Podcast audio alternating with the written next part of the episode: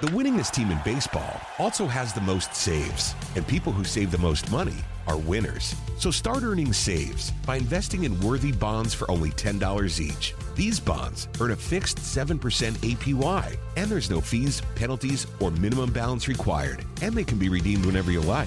You can even round up everyday purchases to buy additional bonds. Go to worthy bonds dot com backslash save. That's worthy bonds dot com backslash save, and save and win.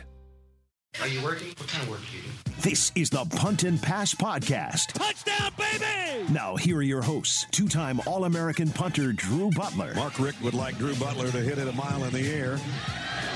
And he did. What a kick. And the S E C's career leader in touchdown passes and completions, Aaron Murray. Touchdown in stride as he crosses the goal line. Put it right on his hip. What a throw. Now, with the latest from around the S E C and the world of college football, it's the Punt and Pass Podcast. Get to the house, sideline, pylon, touchdown, and the Dogs are on the board first. Victory is mine. Yeah, surprisingly, I've been lame. For your next mistake, I put in work and watch my status escalate. Welcome into the Punt and Pass Podcast. I'm your host, Drew Butler, usually joined alongside my co-host, Aaron Murray, but I'm rolling solo on a Friday. Happy Friday to everybody. Thanks for tuning in. Be sure to follow us on social media at Punt and Pass on Twitter and Instagram. I am at Drew Butler. Aaron is at Aaron Murray eleven, and if you haven't already, which I'm sure you have, go visit our brand new website. It is live, punt and pass dot com. That's right, punt and pass dot com is live. It's got a blog, it's got a shop, which we call the locker room, everywhere that you can download and listen to and rate and review and subscribe to our podcast is there. We got videos up there. It's going to be an awesome spot for you to bookmark and continue to check daily during the football season. So once again, punt and pass dot com. Go shop, go hang, go read some of my blogs that I've posted. Have a great time. I'm glad it's live, and thank you for the orders that have already been coming in. We always appreciate everybody tuning in to Punt and Pass. So we got some news headlines definitely to run down. Shorter episode today, just going to keep everybody up to date on what's going on in college football and send everybody off to a fantastic weekend. Tons of sports going on, baseball, N B A, most importantly, I think, P G A Championship, which is taking place in San Francisco at T P C Harding Park. Was up until ten thirty last night watching golf. Tiger tees off at five p.m. Eastern time, right when happy hour kicks off. Perfect. I love it. West Coast Major Championship Golf, certainly tough to beat. What's going on in the world of college football? Well, obviously, some schedules have been getting released. The A C C announced their schedule a week ago. They released their actual schedule this week. I'd like to send my congratulations to Clemson for another conference championship. I mean, their schedule is an absolute joke. Pretty cool that they're going to go to South Bend and play Notre Dame. That will be a fantastic game. Again, those historical Historical programs facing off against each other, and I know Notre Dame is considered a member of the A C C in two thousand twenty. I highly doubt that will become a regular thing, but Clemson traveling up there and two top ten, top fifteen teams duking it out, that will be fantastic. I would expect Clemson to win that game. Clemson's going to win the A C C. Clemson, again, will be in the college football playoff. There is no question about that, but the coaches' preseason top twenty-five was released as well. We should break it down a little bit. A lot of S E C teams in the top ten. Alabama ranked third preseason. Georgia ranked fourth. L S U ranked fifth. Florida ranked eighth. Clemson's one. Ohio State is two. Oklahoma and Penn State are six and seven. Oregon and Notre Dame round out the top ten. Auburn's sitting right there at eleven. Texas A and M at thirteen. Who's underrated? Who is overrated? Rated. I was actually surprised to see Tennessee not make it into the top twenty-five. Now, I know their biggest question mark, I think, would be Jarrett Guarantano. I know Garantano's been the starting quarterback for a number of years there. I know Tennessee ended the season on a high note a year ago. It seems like Jim Chaney was getting that offense clicking at the right time. But I think Tennessee could really be a story to watch out for in twenty twenty. I think Tennessee could even be better than Florida. I think Tennessee could beat Florida. I really do. Call me crazy, but that is one of my bolder predictions heading into the season. I was surprised to see Tennessee not in the top twenty-five. They were ranked twenty-six if you looked at the others receiving votes. But who is overrated? I think L S U might be overrated. L S U being ranked number five after losing what they lost a year ago. That just gives me a reason to pause. I just sit there and say, can we wait? I understand they're defending national champions. I understand that they do deserve to have this type of reputation heading into the twenty twenty season, but they lost a lot. They really lost a lot, and having to put a new quarterback into the fold in Myles Brennan, I think that's going to be their biggest question mark. I will continue to monitor that. And then Notre Dame. Look, I know Notre Dame is returning Ian Book. I know Notre Dame is playing in the A C C. They're ranked tenth. I think they are right where they should be. What about Georgia at four? Are they overrated? Are they underrated? I don't know. I mean, really, I don't look too much into a preseason top twenty-five rankings, but Georgia's got a lot of question marks as well. We've talked about it repeatedly throughout the spring. First off, Jamie Newman and Todd Monken and J T Daniels and Scott Cochran taking over the special teams. There's just a lot of question marks that I think spring football would have done the Bulldogs really, really well. I think having those fifteen practices, those inter-squad scrimmages, and the ability to start the season regularly, which of course will not happen now. Georgia is a top ten team. I don't know about top five as of right now, and I'm just saying that. Should it matter? Of course not. These rankings do not matter whatsoever, but I did find it fitting that Clemson and Ohio State are one and two. They've got the two best prospects in all of college football, of course, being their quarterbacks. Trevor Lawrence at Clemson, Justin Fields, former Georgia Bulldog, at Ohio State. Fun to at least see and be able to talk about a top twenty-five ranking, which, of course, the coaches poll comes out first. College football is rapidly approaching, which is very, very exciting. Where's the S E C schedule, though? Knowing the timing of some of the episodes that we've released on Punt and Pass, I'm sure as soon as I press publish and you are listening to this podcast, the S E C will release their actual schedule. I wish I could have talked about it today, but of course I'll have to wait until next week. Assuming that they do release it later on today, I think it'd be a great Friday news dump, but maybe even early next week to allow people to dissect it and talk about it all week long. Why is the S E C waiting? They did announce a week ago that they were going to do a ten-game conference-only schedule, thus creating two extra conference games. So how is that going to work? Well, the rumors were that your rotational divisional opponents, those being in the West if you're in the East, those being in the East if you're in the West, for the next two years would be moved up. But no, no, no, no, no. Alabama and Florida complained about the situation. Alabama and Florida complained that their schedules would be irrationally harder than those of the other teams in their conferences, so they went to Birmingham, they went to Greg Sankey, and they complained. This is being widely reported. And you know, if Lord Nick Saban steps into Birmingham and stomps his feet and said, this is unfair, this cannot happen, and then Dan Mullen comes behind him and says, yeah, I agree, this cannot happen because Florida was supposed to play Alabama and Texas A and M. Which, of course, is tough, then you know the S E C is going to listen. So now it's being reported that they've gone back to the drawing board in regards to the twenty twenty season in the S E C, and they're trying to figure out how they can add two more conference games by factoring in strength of schedule.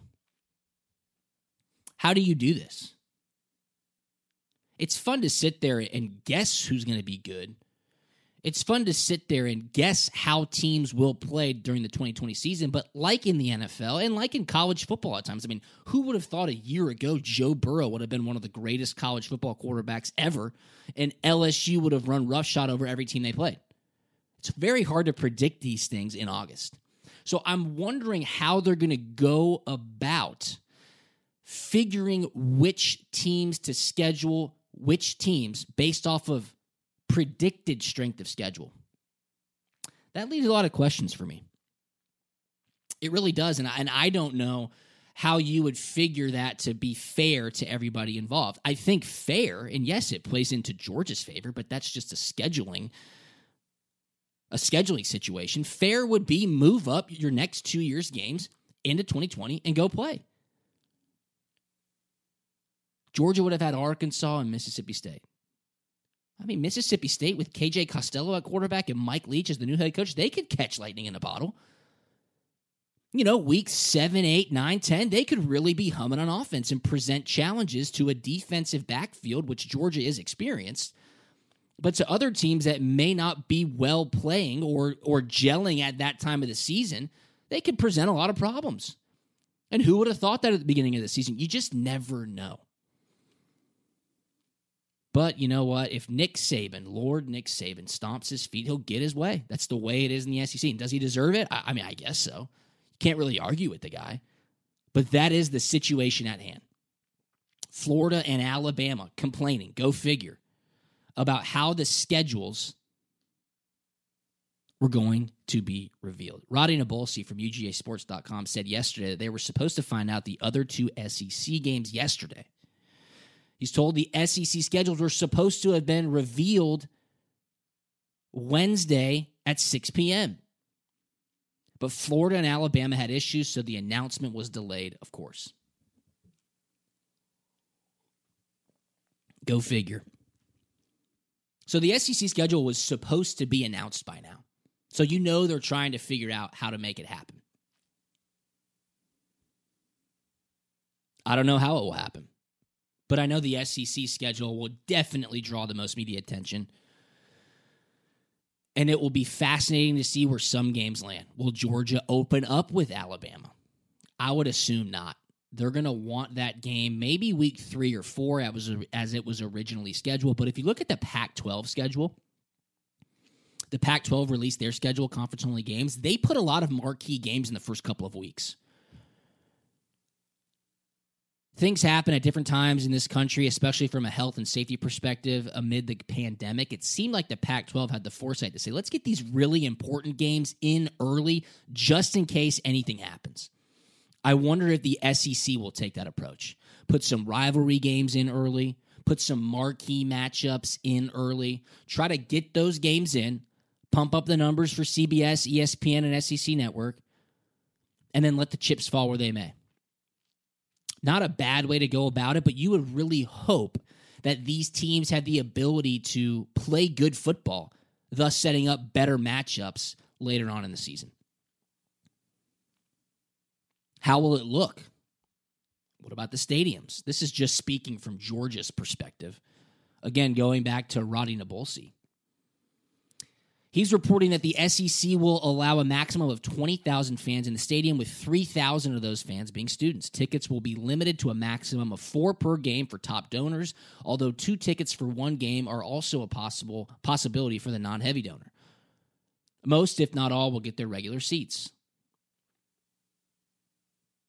Georgia plans to share the ticket information with fans next week. So again, this is all speculation and subject to change before then. Tell me this, and as a listener and as a fan of college football, would you be willing to pay top dollar to get into Sanford Stadium if there were only twenty thousand fans inside there? Sure, it's awesome to take in a game day. Sure, it's special to be on campus. Sure, it's great tailgating. Who knows what the regulations on tailgating will be this season? What if all twenty thousand tickets went to the fans? Students, excuse me. And you were just forced to sit at home and tailgate at home for a season. Would you accept that? What if the twenty thousand tickets went to students?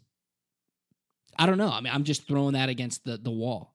Would that make more sense? Clearly, top donors want to be at game day. Clearly, top donors will be sitting in their boxes and suites. But would you want to be inside Sanford Stadium with twenty thousand seat capacity? I, I don't know. I don't know if I would. I mean, I love watching college football from home. You get to flip through the channels. You get to be in air conditioning. You get to order whatever food you want. You get to get your beverage lineup correct and really enjoy a Saturday. If it's not ninety-three thousand with tailgating, with the pomp and circumstance that makes game day so great, would you want to be there? Would you spend your money and your time in Athens? Please let me know. At Punt and Pass, at Drew Butler. I think it's a fascinating question. I love that there will be, or that they are planning to have, fans in the stadium. I think that will certainly make it a better television product. But it's something to think about. It is absolutely something to think about. Switching gears a little bit, I'm going to talk about a couple of the blog posts that I wrote on punt and pass dot com. Please head over to punt and pass dot com. Check out the blog. Just quick reads, and they're, they're not going to take you but two minutes to read on maybe a college football headline, what's going on, and I give my little spin on it. First one is that UConn canceled their twenty twenty season. You know, I wrote and I talked about Randy Edsall, the head coach at UConn, and I, I applauded him because he sat there and said, hey, it's not up to us. I'm not playing the game. The athletic directors and the administrators aren't playing the game. The T V network executives are not playing the game. The student athletes are. So why don't we leave this decision up to them? If you want to play, you can play. If you don't want to play, you don't have to play. We'll honor your scholarship. It won't affect your eligibility. He said that the next day, UConn cancels their season. Shocking to me. UConn Athletic Director David Benedict said, after receiving guidance from state and public health officials and consulting with football student-athletes, we've decided we will not compete this season. Safety challenges created by COVID nineteen place football student-athletes at an unacceptable level of risk. All right, first things first. And I know the uncertainty of COVID nineteen is exactly what he is talking about here. But football in general is an inherently risky sport. That is clear. I think it's contradictory that the day before, UConn head coach said, this is up to the student athletes, let them decide. Then the next day, the A D says, we're not playing college football, and then cites COVID nineteen and the safety challenges presented. What made me scratch my head is that the Big Ten and Pac twelve announced their season schedules or their plans for the schedules three weeks ago.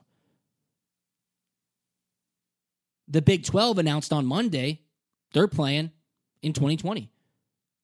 Hell, the A C C just released their schedule. The S E C is about to release theirs. The Big Ten announced their actual schedules as well. UConn, however, becomes the first team to say we're not playing. Yeah, the health risks are evident. Yes, the safety challenges are aplenty. Nothing about twenty twenty is going to be easy. But with all that being said, every other school is plowing ahead. So why UConn? Why this decision? I'm going to have to go inside the boardroom and say the economic factors played into this decision most. Look, UConn was going to be an independent this year. Their travel schedule was spread all across the country, presents hurdles through possible travel restrictions, but more importantly, expensive travel budgets. UConn was two and ten last year, oh and eight in conference. I don't really think their forty thousand seat capacity stadium was going to be a great revenue generator in twenty twenty. How about the rampant and consistent testing they were going to have to keep up all season? That is very expensive. Those dollars add up.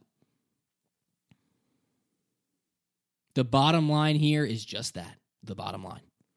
Dollars and cents. UConn sitting out, and I think it's because they were going to be hemorrhaging money in twenty twenty. Simple as that. Sure, you can cite COVID nineteen. Sure, you can cite safety challenges. That's the conclusion that I'm coming to. You know what's unique, though? Head coach Randy Edsall, making over a million a year, he'll be cashing that check. Good for him. That's capitalism. You know, I'm not going to fault the guy for signing a contract into which he is contractually obligated to get paid. I'm all for the student athletes making their own decisions. And a very prominent one at Penn State, Micah Parsons, their linebacker, star linebacker, opted out of the twenty twenty season. Look, he's a consensus All-American in two thousand nineteen. He was the Big Ten's linebacker of the year. A certified, projected first-round pick in the twenty twenty-one N F L draft. He's sitting out twenty twenty. He says, as I considered my options for the twenty twenty season, I decided that I needed to make a choice, not for myself, but for my son and those dearest to me. While I felt safe with the health and safety standards as we returned to Penn State for workouts, the potential risk to the health and well-being of my son far outweighed my urge to play football this season. I am not surprised by this decision. I'm not surprised. Good for Micah Parsons for making this choice. He's got something to gain from a football perspective in twenty twenty, there's no doubt, but he has so much more to lose from a financial perspective. I think this allowed him to make that pros and cons list when he was deciding if he was going to play or not. I loved hearing him champion Penn State's health and sa- uh, safety standards. That's great. You haven't really heard too many positive outlines or headlines in that regard. It's great to hear players say, I felt comfortable. Our school did the right thing. There is a way forward. So my hat tips to Micah Parsons for at least saying that in his statement. I wrote this on punt and pass dot com. What are the pros of Micah Parsons playing in twenty twenty? They can chase a Big Ten championship at Penn State. They can build off a successful twenty nineteen in Happy Valley. he was sure to get individual accolades at season's end. Butkus Award, All-American, Big Ten Player of the Year. Cement himself in the legacy, the historical legacy of Penn State football. What are the cons of Parsons playing in twenty twenty? I think the number one is the risk of season-ending injury. That can happen at any time. Preseason camp, week one, week five, Big Ten championship game, bowl game if he were to play in that, if they were in the college football playoff. Happened to Dylan Moses a year ago at Alabama. Tore his A C L in camp. Now he will have a big question mark next to him when he goes to the N F L. That financial impact can create a draft position free fall that would cost tens of millions of dollars. And then, sure, there's the possibility of contracting coronavirus. Of course, that would warrant time spent away from his team, forcing him out of games. And then if he were to get it, the health risk presented to his son, that's at the forefront of his mind, which is relatable to me, and I completely understand. This is a hard decision. But in the end, it's a free pass for Micah Parsons and others like Virginia Tech's defensive back Caleb Farley, who is a top prospect for the twenty twenty-one N F L draft as well. Now, when they go to the combine or when they get ready to head to the N F L, there will be no questions as to why they chose to skip the twenty twenty season. There will be no deep dive from N F L personnel poking and prodding about their motives. No premonitions of selfishness. For now, they get to prepare for the twenty twenty-one N F L draft. Good for them. On a human level, though, will they miss their teammates? You bet. Will they regret their decision during rivalry week? Of course. Will they be itching to compete when their former teams are battling for conference championships and a chance to play in the college football playoff? They're probably scratching themselves just thinking about it. But this is up to the student athletes, so I commend these guys for coming to this decision. These are the ones who are actually playing the game, so why not let them make the decision? A lot of them are choosing to play. Some are choosing to opt out. These decisions have consequences.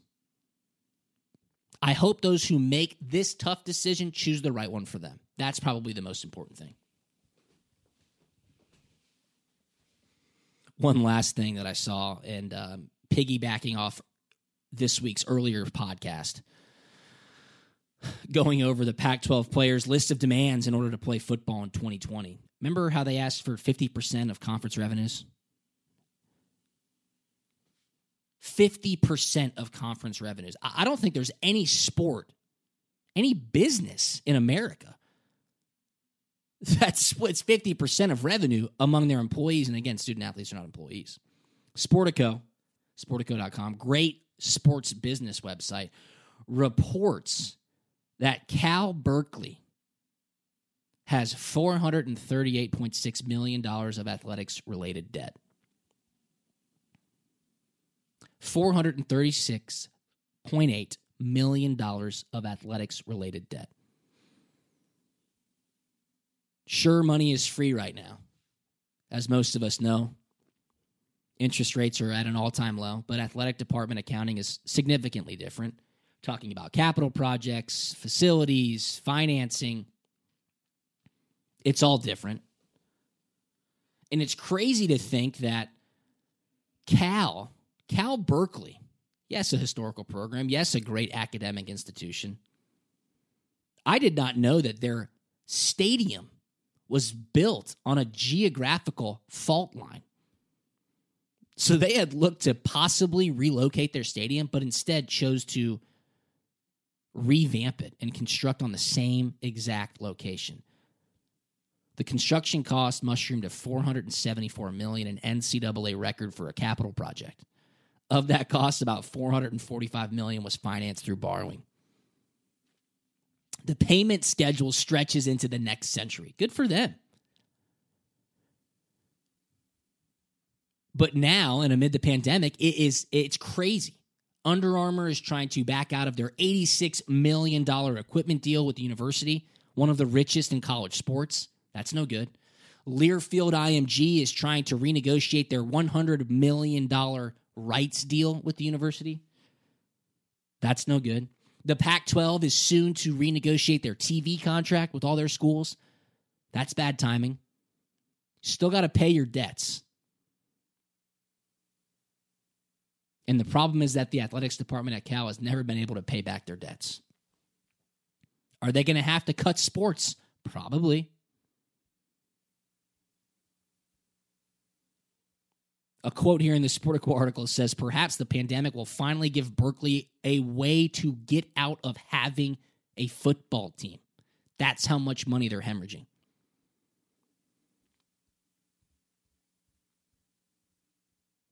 It says right here, a year without football would be Armageddon.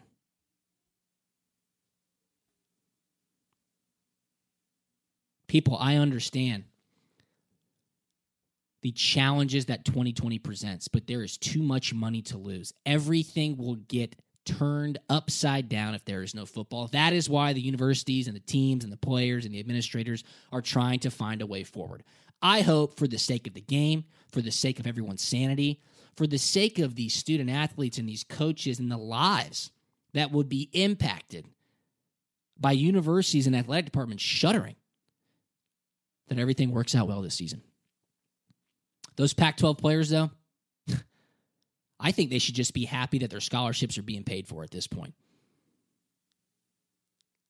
You want to be treated like real men? You want to be treated like how you will be when you leave college? Be thankful that your full scholarship that allows you to leave school without any debt can be paid for in twenty twenty. Step out into the real world. Understand that unemployment is at sky-high levels, that there are jobs hard to find. Asking for fifty percent of conference revenues, demanding economic equality as a student athlete right now, while it may seem urgent, I think is just completely insane. Shoot for the stars, though. I'm pro player, but you got to draw the line somewhere. You have to. And when you hear a grim story like what's being presented at Berkeley, and yes, I know the time value of money, and yes, I know that this specific loan for the stadium reconstruction stretches until twenty-one twelve, one hundred years from now,